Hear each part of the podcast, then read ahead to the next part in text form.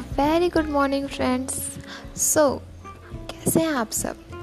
मेरा जो, मेरे जो एपिसोड रहने वाले हैं, वो बहुत वो एक्सट्रीम टाइप ऑफ़ रिलेटेड होने वाले हैं हम सबकी लाइफ से।